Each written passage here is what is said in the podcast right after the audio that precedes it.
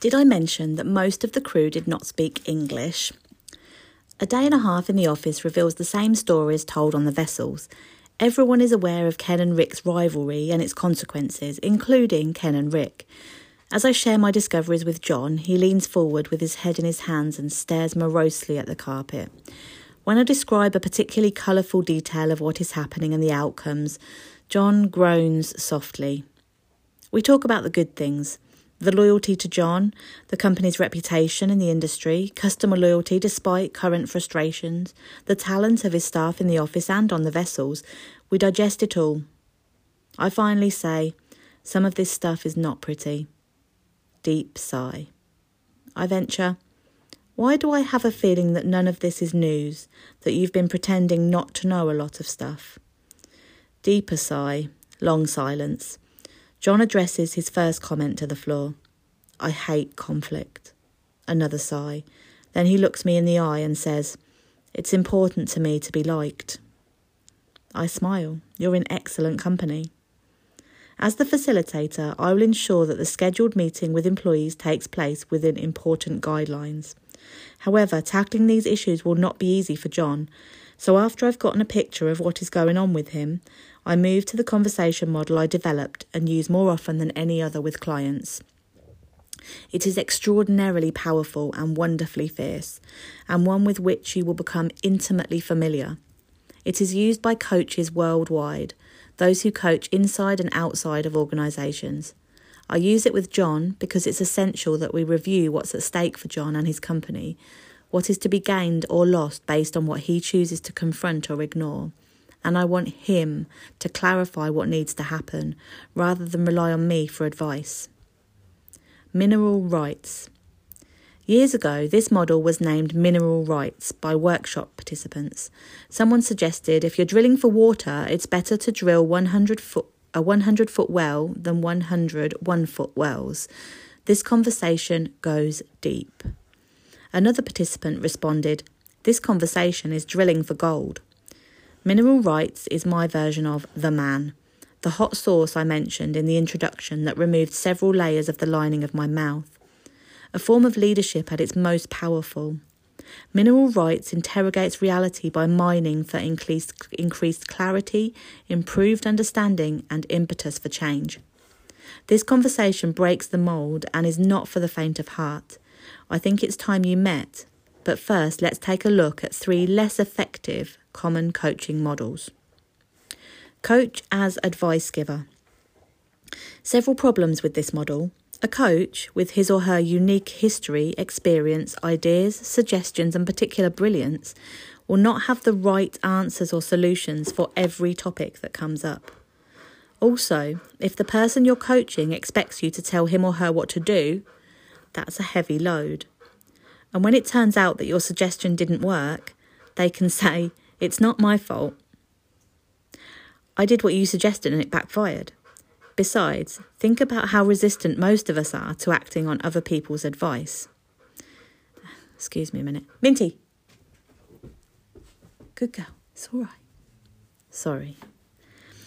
Um. Also, if the person you're coaching expects you to tell him or her what to do, that's a heavy load. And when it turns out that your suggestion didn't work, they can say, It's not my fault, I did what you suggested and it backfired. Besides, think about how resistant most of us are to acting on other people's advice. We're far more likely to act on our own ideas during a mineral rights conversation, your goal is to provoke self generated insights, and you won't give advice until the very end, after they've suggested the steps they will take. And by that time, you may not need to advise them at all. Home run. Coaching checklist.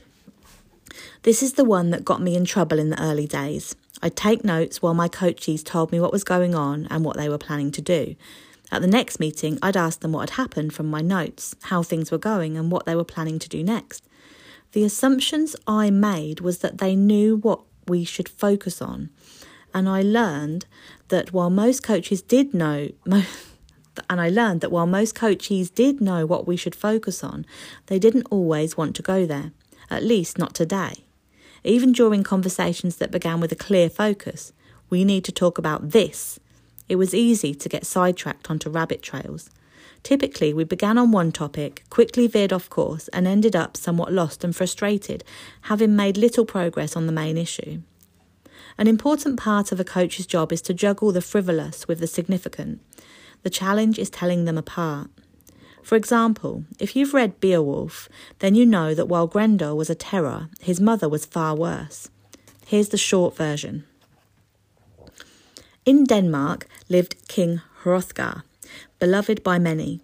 His men enjoyed evenings at the mead hall, drinking, telling stories, singing songs. One night the door burst open and a creature called Grendel burst into the room and dismembered several men before dragging one of them screaming out into the night. This put quite a damper on the party, but it was a real high for Grendel, who returned the very next night. Though the men were armed and ready, they couldn't defeat him. More carnage. Lucky for Hrothgar, Beowulf, a travelling hero for hire, showed up the next day looking for work. Hrothgar offered Beowulf anything he wanted if he would slay Grendel. After hearing how many men Grendel had killed, Beowulf was a little worried, but in true hero fashion decided to give it a go. When Grendel returned for his third deadly raid on the mead hall, the horrific battle was on. Beowulf barely survived, but finally managed to tear off one of Grendel's arms, and the creature fled into the night, howling and bleeding profusely from his fatal wound. Everyone celebrated.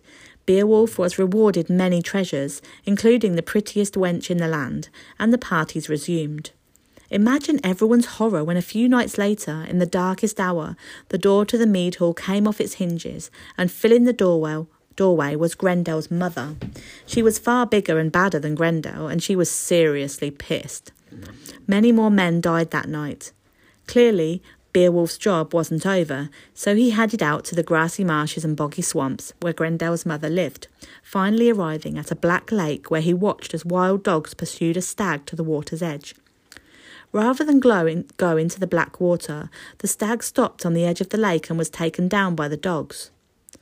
The problem was, Grendel's mother lived in a cave beneath the lake. Beowulf had serious misgivings about this assignment, but what's a hero, hero to do?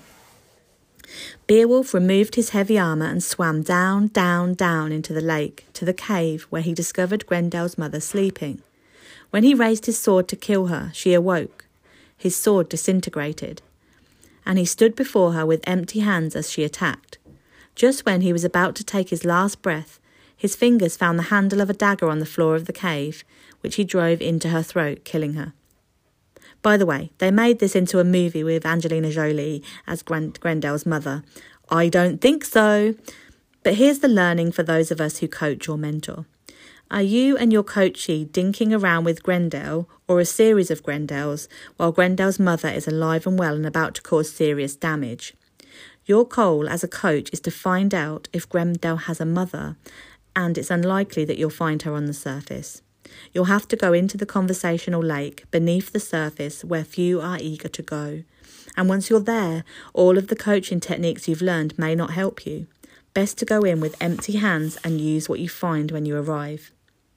The mineral rights questions are are you with empty hands, searching for what is truly needed? Your checklist may not reveal Grendel's mother, but mineral rights will smoke her out if she's lurking nearby. All head, no heart. I've worked with lots of great people who live primarily in their heads. They're reasonable, they explain what they're going to do and why. It makes perfect sense. And then they don't follow through. This is almost always because they haven't gotten in touch with the emotions they feel around this issue, and they won't unless you ask them. Remember Daniel Kahneman's finding that people that would be you. Remember Daniel Kahneman's finding that people, that would be you and me, act first for emotional reasons, second for rational reasons? This is not biased towards gender or ethnicity, it is the human condition. Emotions give the lit match something to ignite. During a mineral rights conversation, you're building a bonfire by asking about emotions four times throughout the conversation. This may seem inappropriate, unprofessional, and downright uncomfortable to old school coaches, but if you skip this part, it's as if your coachee is sitting in a race car that has no fuel, in no danger of going anywhere. Besides, where in our lives did we learn that we should never feel uncomfortable or cause anyone else to feel uncomfortable? Certainly, you want to do no harm, but sometimes a coaching conversation should be provocative. There is gold in them narrow and comfortable hills. Whether you're an independent coach or an internal leader coach, your product, if you will, is coachees who have been transformed in some meaningful way as a result of the work that you do with them. Your goal may be to increase their effectiveness and enhance their lives, but all coaching conversations are not equal. Mineral Rights will help you drill down deep on a topic by asking your colleague, customer, boss, direct report, spouse, child, or friend a series of questions. This is not a dentist's painful drilling sans Novocaine. It's a natural exploration of an important issue, helping your coachee interrogate reality in such a way that he or she is mobilized to take potent action on tough challenges. Taking action is key. I don't know about you, but I develop compassion fatigue with coachees who complain about the same issue over and over and don't do what is needed to fix it. The well has run dry and I'm all out of love. My friend Charlotte Thompson, a psychotherapist in the UK, provided a marvellous visual in a recent email. I had an interesting image come into my head the other day of me as a dust truck trundling along and people just throwing black bags of rubbish into the back, which I have to go and sort through. I think there is something about understanding that I'll help with the recycling, but no, this is their rubbish and therefore primarily their responsibility to sort. I don't think I have to finger through the egg yolk and old bacon to get to the recyclable material. Don't mind helping, but not doing it all, perhaps. I love this. In a mineral rights conversation, your coachee sorts through the rubbish, does the heavy lifting throughout the conversation, and leaves the conversation with clarity and commitment to action so that you won't need to have the same conversation the next time you meet. My mineral rights conversation with John, the owner of the fishing company, took about an hour. Following is an abbreviated version of the conversation.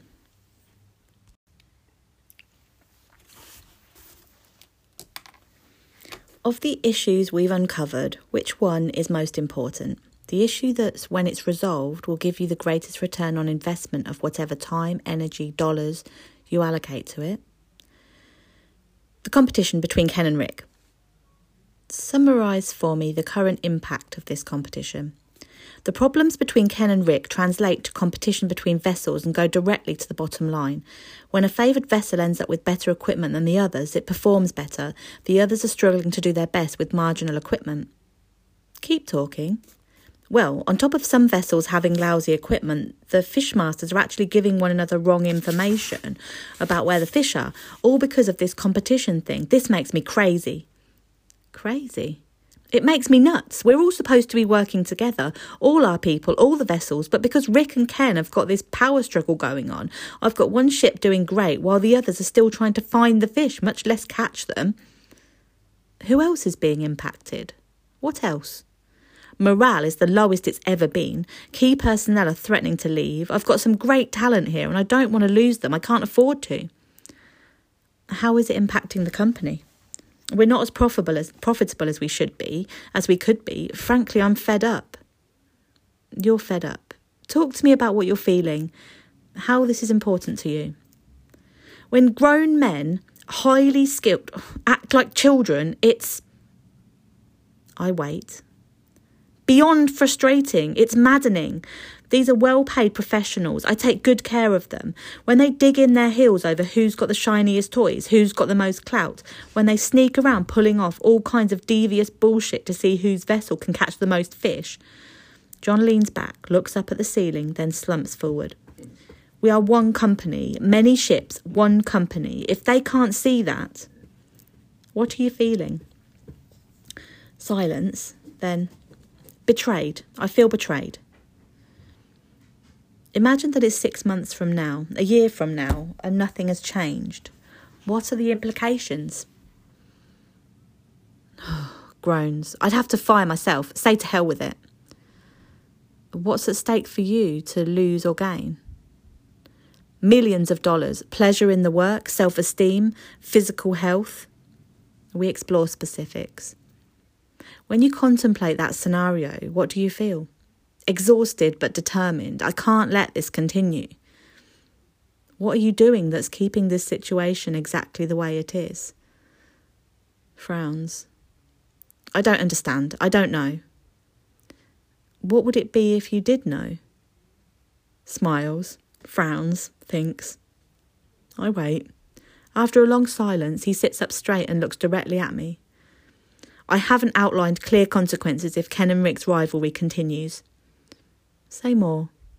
They probably feel safe. My guess is they doubt I'll pull the trigger on those consequences and fire one of them if they can't work together. Are they right? No. Long silence. No. Another long silence. If this doesn't stop, one of them will have to go. John, let's shift gears. Let's imagine you've tackled this head on and the issue is resolved completely, brilliantly. Ken and Rick are working together rather than competing with each other. What difference will that make? All the difference. For example, if Ken and Rick put their heads together and collaborated, they're both geniuses at this. All the vessels would be equally well equipped. Good fishing grounds would be shared. Everybody would catch more fish, which translates into better profitability for the company, better pay for the crew, better morale, happier times for all of us. What else? Well, obviously, higher profits would allow us to upgrade equipment, expand the fleet. As they say, all ships would rise, and I'd sleep better. I wouldn't be thinking of selling the whole damn thing. When you consider those outcomes better profitability, improved morale, sleeping better what do you feel? Hope. Say more. I love this business. I'd love to stay in the game. Things would be a lot more fun around here. I wouldn't feel like the Lone Ranger. Given everything we've talked about, what's the next most potent step you can take to improve the issue prior to the company meeting? Talk to Ken and Rick individually and together one more time. What's going to differenti- differentiate this from previous conversations you've had with Ken and Rick? That's where you come in. I agree to prepare him for that talk. What's going to get in your way? My need to be liked, which translates into rarely making clear requests. In this case, requirements, not requests, with consequences attached. What about the other issues? If it, what about the other issues? Possible bribery in Vladivostok, fraternization, drinking. What difference will it make when those issues are resolved? We go through them one by one. What exactly are you committed to do and when? Talk to Rick and Ken on Monday. What's your ideal outcome? They stop competing and work as a team. I don't lose either one of them. If the competition com- continues, what action are you prepared to take? Fire the sons of bitches, sell the company, move to Tahiti. Let's craft a conversation that will lessen the possibility of those outcomes, at least in the near future. I feel strongly that our goal is to retain both Ken and Rick. It's Friday and John wants time to prepare. We agree to work over the weekend on the phone. On Monday, John talks with Ken and Rick separately, then together. I meet with John and his six key executives on Tuesday to, deb- to debrief them about the findings from my interviews with crew, office staff, customers, and vendors. Although there are no surprises, it is eerily quiet as the words float in the air above the boardroom table. Ken and Rick apologise to the executive team for the damage their rivalry has caused. I'm impressed. It takes a big person. From my talks with Rick, I suspect that he is in no immediate danger of overhauling his hardwired manipulative nature. He has a certain charm, however, and is exceptional at his job. I see how valuable he is to the company. John will circle back to issues with Rick later. I remind the executive team that fierce does not mean barbarous, menacing, or cruel. Fierce means powerful, strong, unbridled, unrestrained, robust. It means coming out from behind ourselves into the conversation and making it real. There will be no blood on the floor, no violence. I talk about the purposes of fierce conversations, interrogate reality, provoke learning, tackle tough challenges, enrich relationships. I coach them regarding their roles in our upcoming session, especially John, Ken, and Rick. I answer questions, turning most of the questions back to the executives to answer for themselves. I tell them the answers are in the room. If they aren't, we have the wrong people. You are the right people, you have the answers. A week later, John, two interpreters, they spell each other, we wear them out. 40 vessel personnel and 15 office staffers file into a large room. The seats fill in from the back. Arms are tightly crossed against massive chests. When we begin, I suspect there will be skid marks across the floor from heels dug in. My conversation with John was a mineral rights conversation. Now it was time for a beach ball conversation with everyone assembled. I lay out the issues without mincing words. They are stunned as John and I describe what is really going on, naming each of the issues without putting pillows around them. I remind myself to breathe. The interpreters struggle to find the words in Russian. I hope they are close to what I want to convey.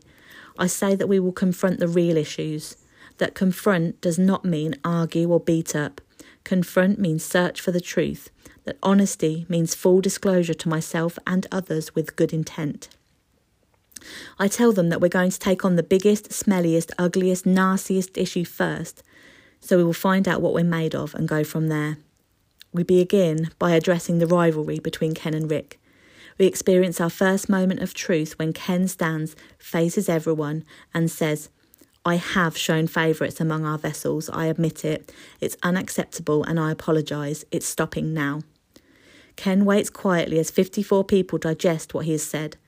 The turning point comes when Richard, a highly regarded engineer whose vessel Clearwater is the one Ken has favoured with equipment and supplies, stands and admits.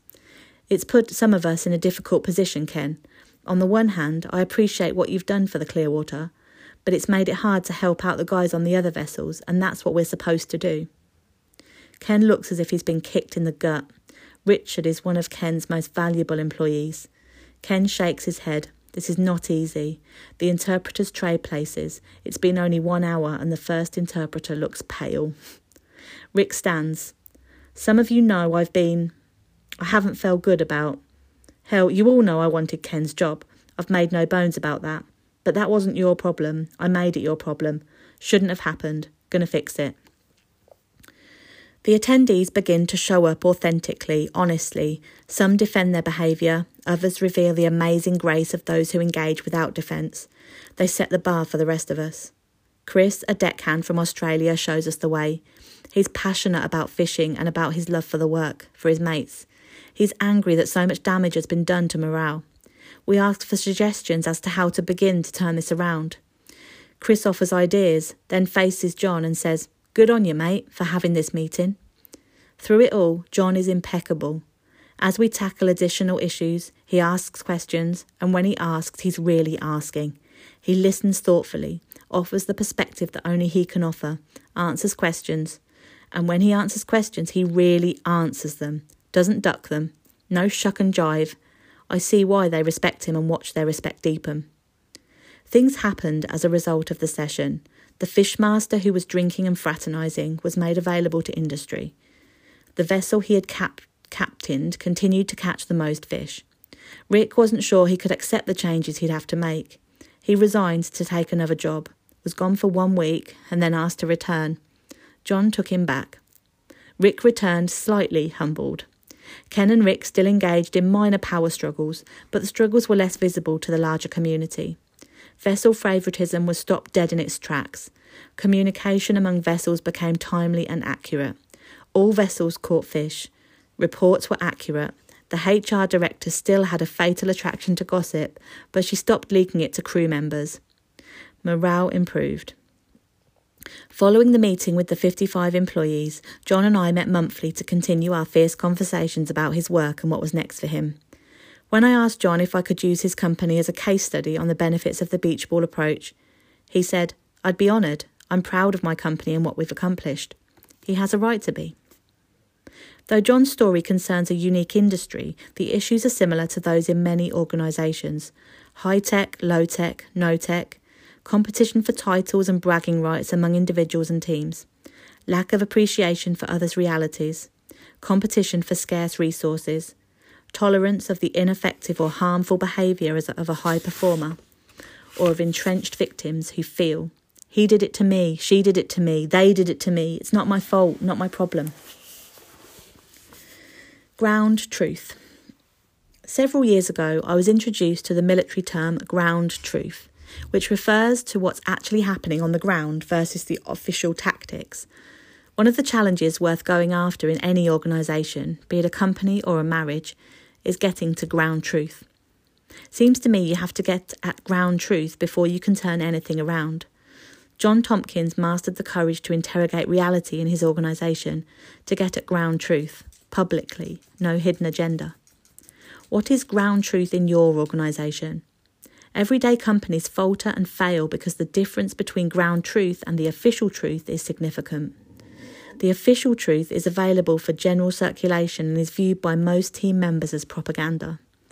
Ground truth is discussed around the water cooler, in the bathrooms, and in the parking lot, but is seldom offered for public consumption and rarely shows up when you need it most, when the entire team is assembled to discuss how to introduce a new product or to analyse the loss of a valuable customer and figure out how to prevent it from happening again. I recently talked with a friend who attends the kinds of high level political meetings you read about in thrillers. He reminded me that politicians are adept at navigating within the sizable gap between ground truth and official truth. Everyone is careful, guarded. No one admits to vulnerability, to failure, that they're not the centre of the universe, that they're not in control. My friend went on to say that the China policy, a China focused policy analysis and strategic advisory firm, is referred to as the China policy of ambiguity. All communications on the topic are oblique and soft. Nothing anyone says has any meat on the bones. Trying to enforce anything would be like trying to nail jello to the wall. In June 2001, when President Bush attended a meeting with European leaders to discuss global warming, Jacques Beltran, a military affairs expert at the French Institute for International Relations in Paris, was widely quoted describing the talks as full of backslapping bonhomie, yet on matters of substance, they were the polite dialogue of the deaf. I recall my attempt to have a meaningful conversation with a local politician during a dinner party. Trying to engage him was like trying to sculpt air. There was nothing there, no discernible human being with whom to converse. Following the September 11th attack on America, dialogue got real in a hurry. It had to. Buildings had literally come to the ground, and now we had to come to the ground as well, to ground truths individuals all over the world began to understand that, in a very real sense, the progress of the world depends on the progress of each individual human being now. Leadership must be for the world rather than being an appeasement of individuals with special interests. John Tompkins' official truth had been that the competition between his two highly capable operations executives was invisible to the rest of the organisation. He had convinced himself that a little creative tension between his two top leaders and his fishing vessels could be tolerated. Meanwhile, ground truth was inflicting significant harm on a daily basis. What conversation can we have with one another to help our collective understanding of ground truths? Let's examine current reality. What has changed since last we met? Where are we succeeding? Where are we failing? What have we learned in the last few months? If nothing changes, what are the implications? What is required of us now? Each of us needs honest answers to these questions, in the workplace and at home. We can begin by identifying the official truths in our companies and in our relationships that conflict with ground truth. Assignment Before you read further, stop for a moment and have a quiet conversation with yourself. Are there differences between official truths and ground truths in your workplace, in your personal relationships, in your life? If so, write them down. The following examples may help you get started. My company's official truth is that our goal is to be world class in everything we do. Ground truth is that many of us are embarrassed by frequent blunders that have not been acknowledged or addressed. The official truth in my marriage is that we're happy, that everything is fine. Ground truth is that we've been avoiding significant issues. If we fail to resolve them, our marriage could fail. The official truth in my life is that I'm on track to be successful. Ground truth is that my job is unfulfilling. I'm just going through the motions. Fierce conversations with yourself, such as these, are not for the faint of heart. They require courage, from the French word cœur, meaning heart. There are conversations during which you're likely to overhear yourself saying things you didn't know you knew or didn't want to know. We've each had our own sense. We have each. We each have our own sense of the reality of the situation, our own truths. These truths can be far more removed from reality and often cause our conversations to travel the same ground over and over and over again. I'm reminded of the story of the man who visits a Zen master. The man asks, What truths can you teach me?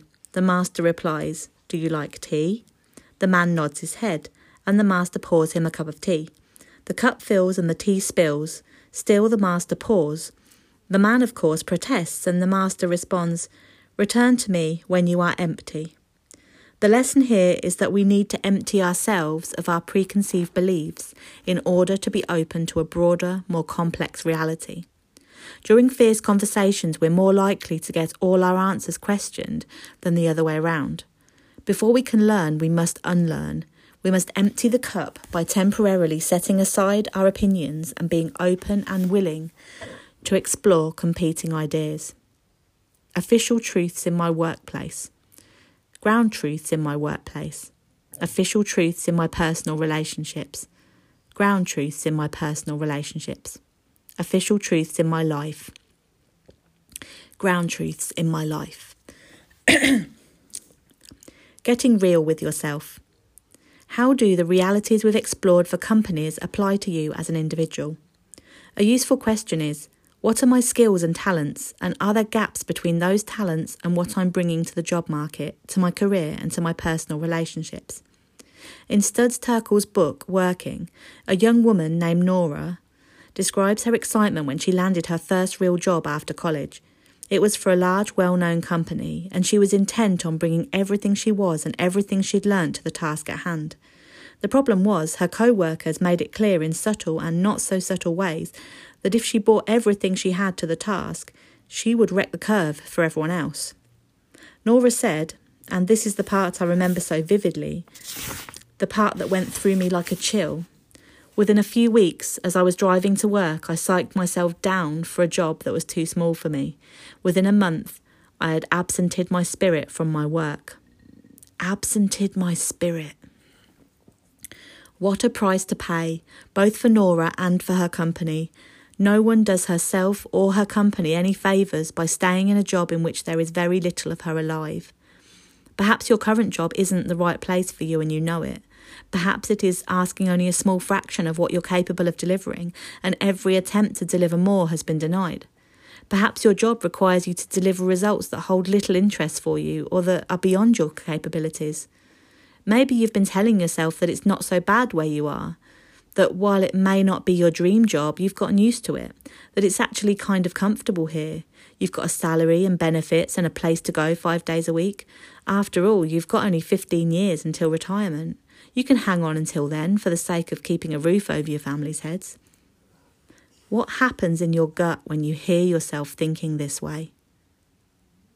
Meanwhile, you have dreams of breaking free, of a different career altogether, in fact, there are days when you'd rather write, read, walk, sculpt, teach, work in a paint store, drive a forklift, sell seashells on the seashore, do anything except the job to which you're currently attached.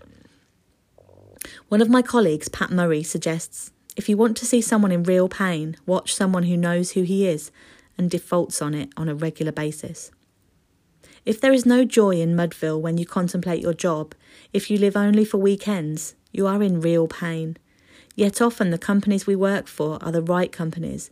The problem is that we're in the wrong place in the company or underutilised in our job. Perhaps a fierce conversation with co workers can open doors to new, more satisfying challenges. However, if your job is no longer appropriate or sufficient for you and the situation cannot be remedied unless you were to become a different human being entirely, it's time to leave. You can't afford to sit there like a possum in the headlights, or you may end up as the critter du jour at the roadside tavern. It may be time to screw your courage to the sticking place and fire yourself. Make yourself available to the industry. Make yourself available to whatever is out there with your name on it. Ask yourself, what activities have my heart? What am I called to do? And if you're still hesitating, ask yourself, is the personal cost I'm paying really worth it? One of the rules of engagement for companies, couples, and individuals who are practicing the principles of fierce conversations is that while no one has to change, everyone has to have the conversation. When the conversation is real, the change occurs before the conversation has ended. Insights about who we are and what we really want and need are already at work, rearranging our interior furniture, cleaning our internal closet of unnecessary clutter, revealing the way we must go. And what if the path with your name on it requires a radical upheaval of life as you know it? What if you recognize that to step into a more pleasing life, you must change career direction entirely? You may be thinking, if I do what I really want to do, I'll make less money. How would my family feel about simplifying our lifestyle, cutting back on expenditures? What would people think? After all, everyone thinks I'm successful where I am. My response to such concerns is addressed by a definition of success that has served me well for many years. I am successful to the degree that who I am and what I live are in alignment. I am doing the right work with the right people for the right reasons.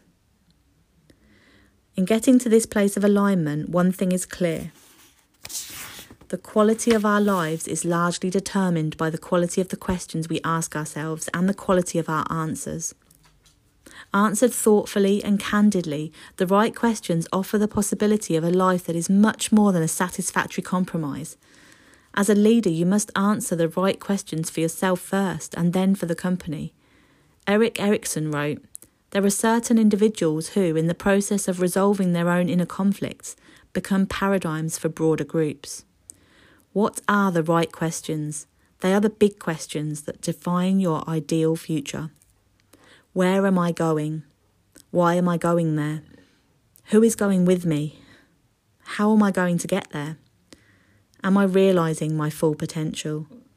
Am I fully extended in my capabilities? Is there value and fulfillment in my work today?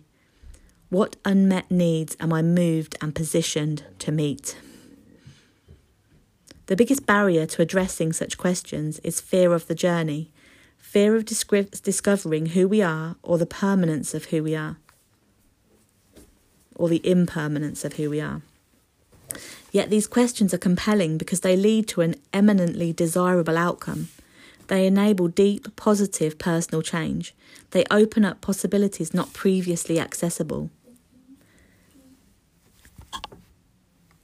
Companies, teams, families, and communities have been changed by individuals who've arrived at compelling clarity about the trajectories of their corporate and personal lives, having wrestled these questions to the ground. Our answers provide the context through which we experience the content of our lives. How do you build this internal context? Articulate the highest and best contribution your company, your family, and your life can make. We'll take a closer look at several of these questions in Chapter 2. In this chapter, you've begun to focus on your reality, on what colour the beach ball is from your perspective. You've engaged in a fierce conversation with yourself about your life's focus and that of your company and your career. In subsequent chapters, you'll gain skills in drawing out your colleagues, customers, and life partners' views of reality You'll learn how to really ask in such a way that people really respond. You'll learn how to engage others in conversations, resulting in greater clarity, intimacy, understanding, and impetus for change, bringing you closer together no matter how far apart your current realities and hopes for the future seem today. A refresher. Lucy, sit down be quiet, or go out of the room. Sorry about that. A refresher. Regularly interrogating regularly interrogating reality in your workplace is the cornerstone of great leadership. Healthy cultures intelligent strategies and wholehearted execution. What has changed? Does the plan still make sense? If not what is requ- i'm going to go back and i'm going to do that again because i don't feel like i was reading it properly so i was concentrating on a little six year old playing in front of me a refresher. Regularly interrogating reality in your workplace is the cornerstone of great leadership. Healthy cultures, intelligent strategies, and wholehearted execution. What has changed? Does the plan still make sense? If not, what is required of you, of others? Since everyone owns a piece of the truth about reality, consider whose realities should be explored before important decisions are made. Avoid blame by modifying your language. Replace the word but with and. If Grendel's mother is out there, take her on.